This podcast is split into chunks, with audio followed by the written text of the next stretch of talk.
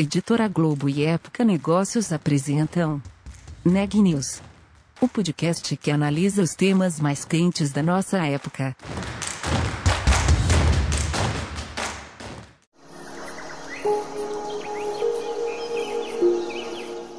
Este episódio faz parte de Um Só Planeta, maior movimento editorial brasileiro para promover práticas sustentáveis, em parceria com Ambipar, Braskem, Endi e Natura.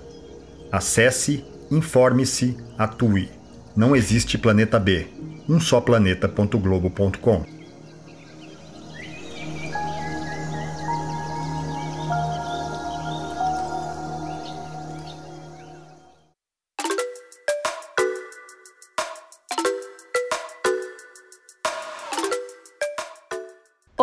eu sou Louise Bragado, da Época Negócios, e você está ouvindo mais um episódio do Neg News, nossa série de podcast sobre como navegar e liderar em tempos de incerteza.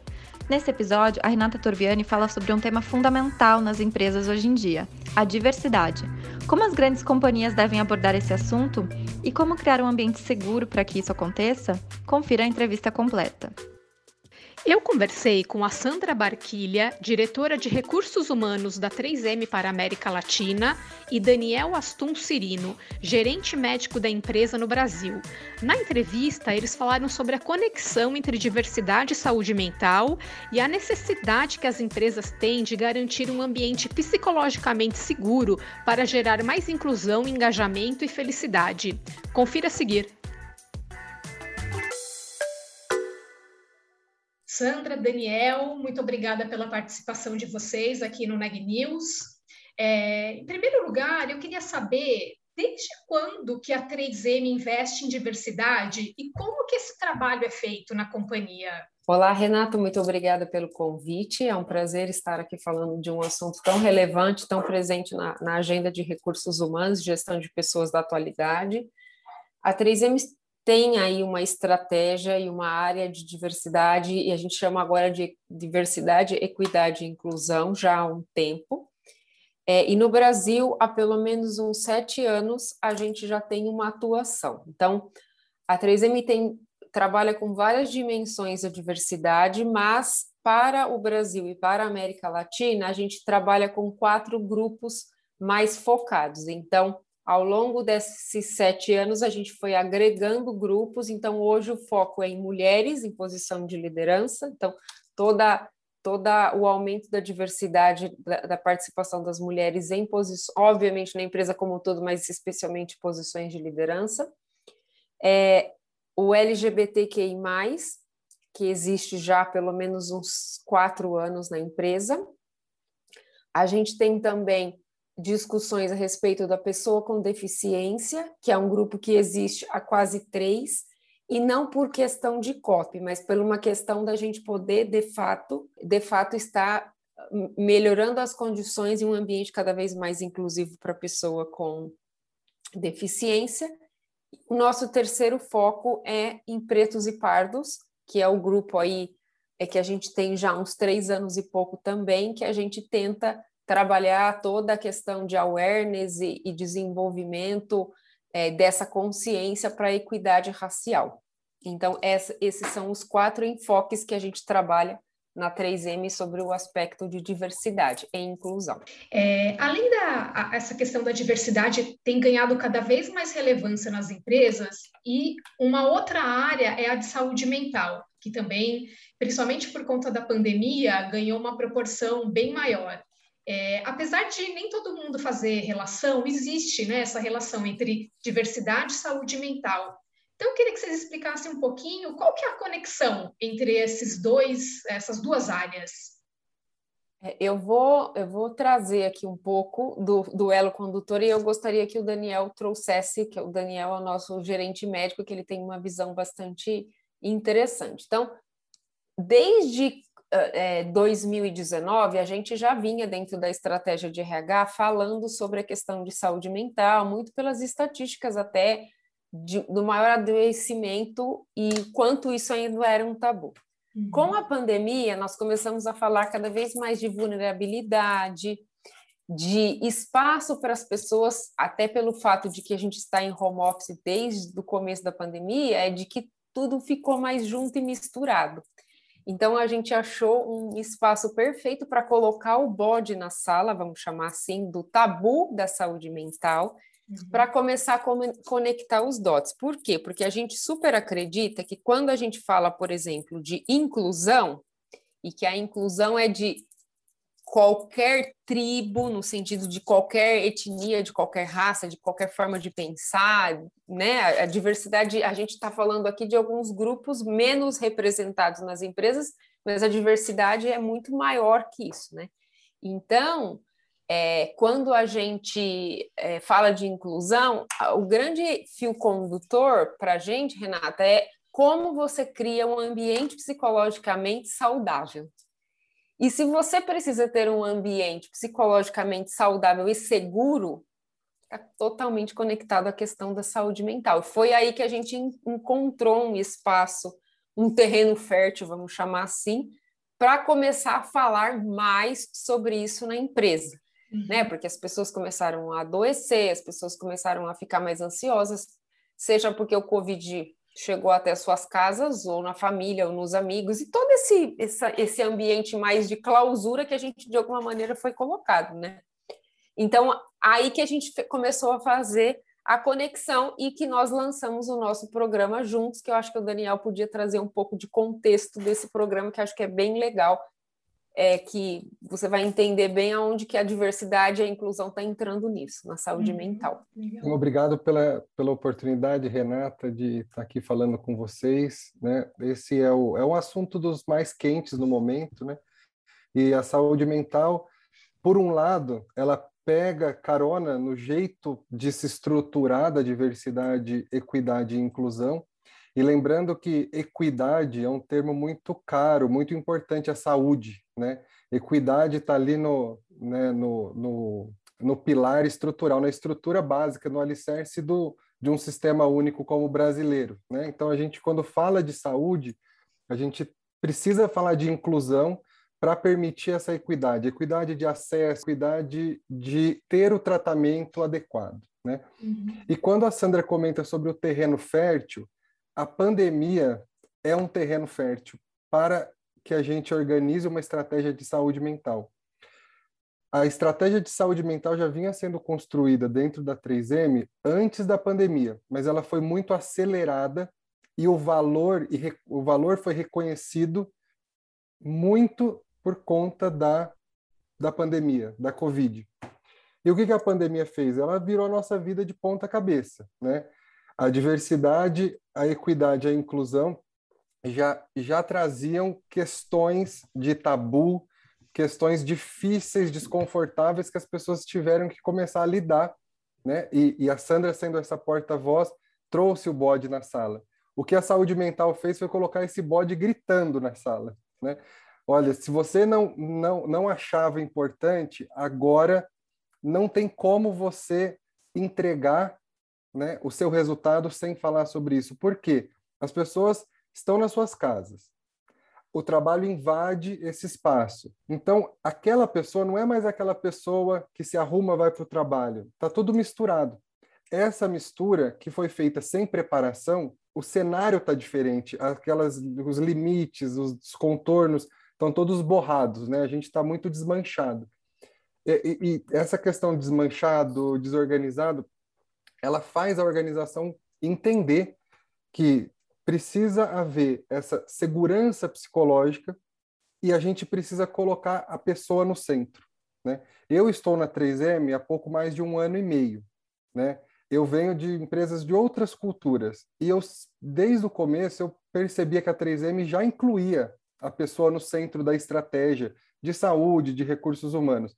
Agora, já não é mais uma opção para para a empresa fazer isso, né? E mesmo empresas como a 3M, que já tinham esse olhar um pouco mais diferenciado, um pouco mais sensível, é, com a pandemia e tudo isso que, que a Sandra é, muito bem aqui contextualizou para a gente, nós temos que promover a inclusão dos times para que eles trabalhem, para que eles consigam entregar, trabalhar, uma, e que a pessoa se sinta valorizada por, por aquilo. Né? Todo mundo se questionou muito, né, Renata, a respeito é, do que seria né, desse momento, né? E se conseguiria continuar trabalhando com saúde, continu se continuaria ter o emprego, né? Uhum. Então a segurança psicológica ela é essa é, essa ferramenta ou a estratégia, né, o recurso para promover times cada vez mais diferentes, né, que são assim os em inglês seriam os blended né, teams, né, os times diversos, esses times que e agora nós estamos falando de formatos de trabalho diversos no mesmo time. Né? Então, esses times diversos, eles precisam se sentir né, incluídos para continuar, né, é, é, é, como que eu posso explicar? Para continuar entregando, mas muito mais assim, se, se identificando, se sentindo uhum. que continuam pertencendo à empresa. Então, a segurança psicológica, ela é uma das dos, dos objetivos estratégicos do nosso programa Juntos, né? E para chegar à segurança psicológica, a gente acredita que a gente tem duas etapas, né? A primeira é encorajar o funcionário 3M, o nosso colaborador, a ter hábitos saudáveis e a construir um, um estilo de vida saudável na sua vida. E aí entra o segundo ponto, que é fornecer ferramentas para ele conseguir chegar lá. E o último ponto, que eu acho que conecta totalmente a, a inclusão, é a desestigmatização. Ou né, eliminar o estigma, ou já ouvi alguma, alguns especialistas falando em normalização. Né? Assim como os grupos minoritários, né, é, em termos de representatividade, né, os grupos de pretos e pardos, representatividade no ambiente de trabalho, pretos e pardos, liderança feminina, pessoas com deficiência é, e LGBTQI+, o, o, o, o comumente chamado de doente mental, ou a pessoa que passa por um desconforto, um, transtorno mental, ou uma situação emocionalmente mais crítica, ele também sofre esse tipo de preconceito e, e, e passa por uma situação de estigma. Então, a saúde mental se conecta à inclusão é, quanto a esse desafio da gente continuar também incluindo, né, é, incluir cada vez mais, né, não continuar incluindo, mas incluir cada vez mais essa pessoa. Por isso que é o, é o bode gritando na, na sala. Então, essa pessoa, eu sou diferente, mas eu pertenço a essa empresa, eu pertenço a esse time e não sou eu que preciso necessariamente me modificar. É o ambiente que precisa se modificar para que ele se sinta incluído naquilo que é mais vulnerável, né? nesse caso, a, a saúde. Muito bacana. E a partir da implementação desse programa, é, quais os resultados que vocês tiveram até agora? Renata? a gente está implementando. Então, os hum. primeiros, é, nós ainda não temos números sólidos, números robustos para apresentar. É, nós estamos é, numa fase de revisão dessa estratégia, porque nós, é, é, um, é um trabalho bastante complexo de preparação. Então, quando a gente levanta essa bandeira lá no ano passado, né, em que nós, lá no comitê de crise, né, entendemos que para a Covid a gente precisava estruturar esse tipo de programa colocar mais energia nele, acelerar todo esse processo né, de construção disso que eu te falei, é, a gente começa a entender quem são as pessoas que vão trabalhar com a gente. Né? E uma, uma característica muito especial do nosso programa na 3M é que não é, apesar da liderança ser minha como é, o, o gerente da área médica né, dentro da, da 3M, tem muitos voluntários de outras áreas. Então, é um programa que traz a diversidade na composição desse, desse comitê, desse grupo que trabalha é, diversas frentes ligadas ao, ao processo de adoecimento mental, ao bem-estar, né, ao ambiente de trabalho psicologicamente seguro e à comunicação estratégica. O, nós ainda não temos é, dados de, é, de resultado da intervenção. Uhum. Né? Nós começamos a entender a nossa população. Até para você conseguir fazer um programa é, voltado para a saúde populacional, você precisa primeiro conhecer a sua população.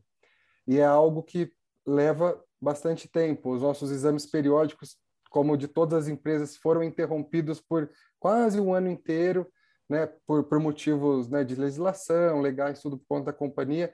Então, nós ainda estamos é, conhecendo a nossa população, oferecendo essas intervenções terapêuticas e esperamos em breve, quem sabe, é, conversar com você daqui uns seis meses e, e, ter os resultados mais interessantes.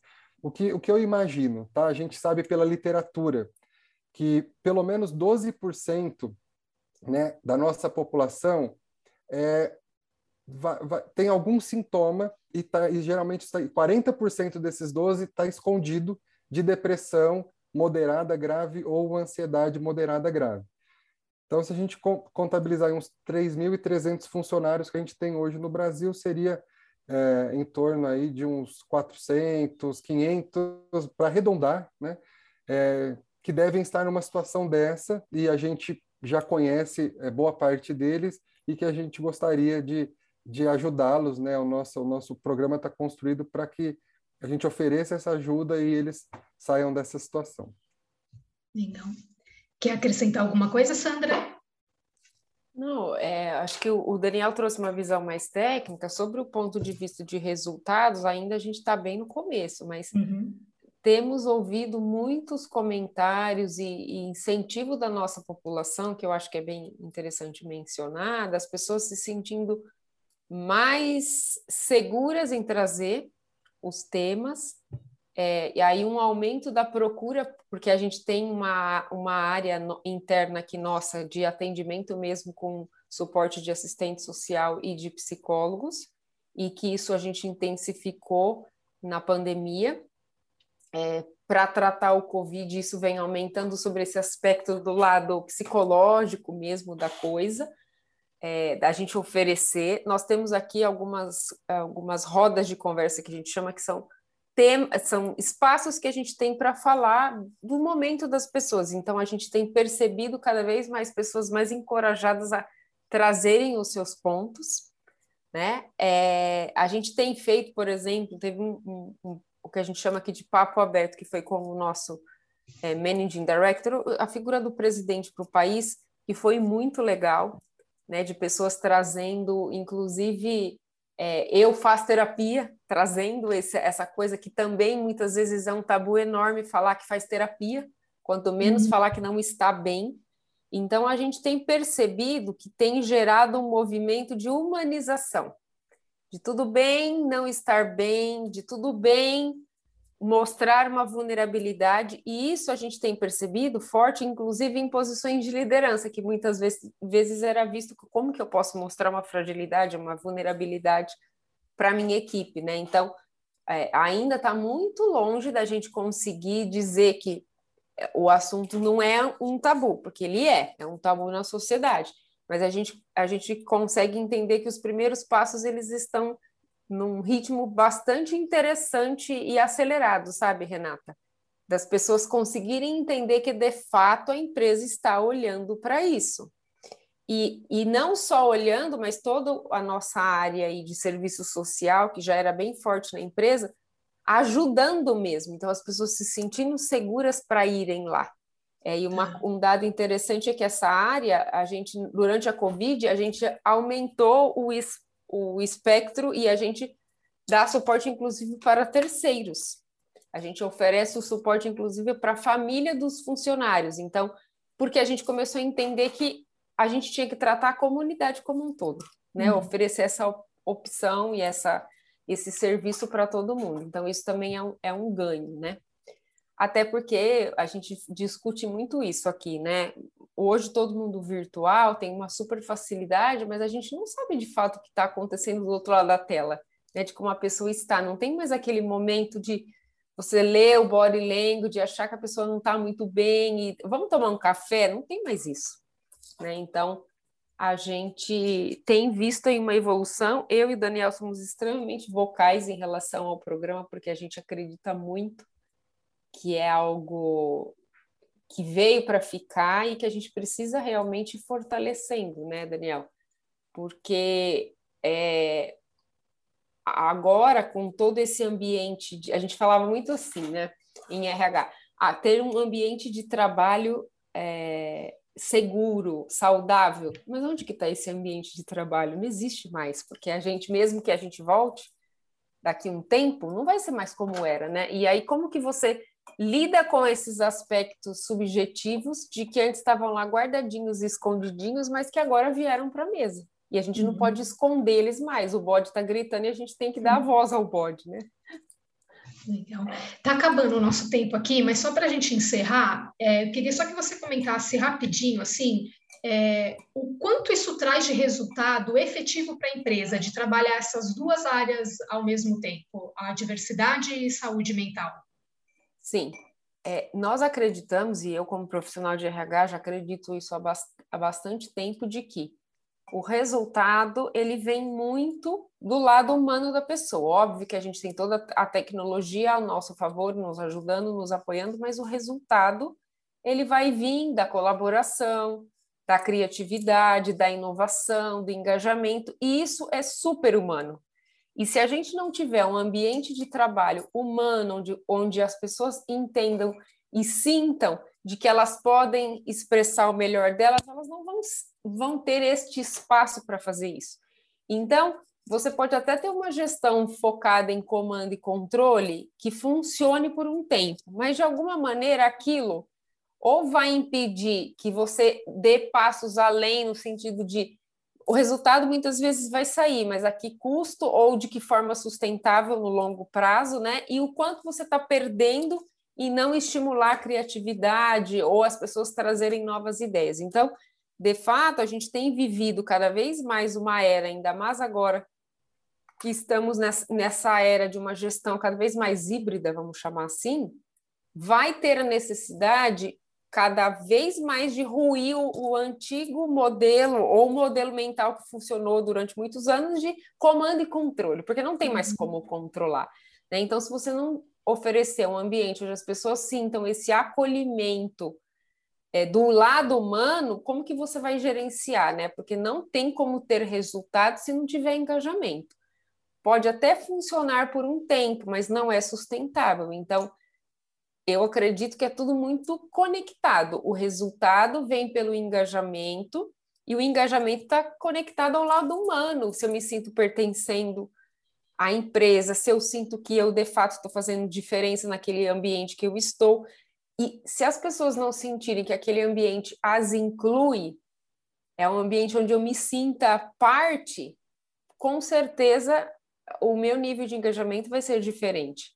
Né? Então, e o resultado no longo prazo acaba não, não sendo sustentável. Então, é um pouco disso. E, obviamente, para finalizar, a questão de que a diversidade, né, gente, já existem muitas pesquisas que falam que a diversidade, de fato, traz esse estímulo à inovação, a criar novas coisas, né, a ter esse espírito de colaboração. Eu dei uma ideia, o outro foi lá, trouxe outra ideia, porque é isso que vai fazer com que as, as empresas se reinventem num ambiente onde a constante é a mudança, né?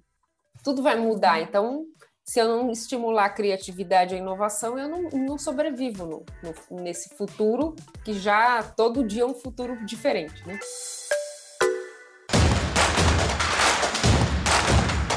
Esse podcast é um oferecimento de Época Negócios. Inspiração para inovar. Não deixe de conferir nossos outros podcasts. Presidente Entrevista Presidente. The Office. E os negócios da nossa época. Ouça, acompanhe, compartilhe. Vamos fazer deste podcast o nosso ponto de encontro.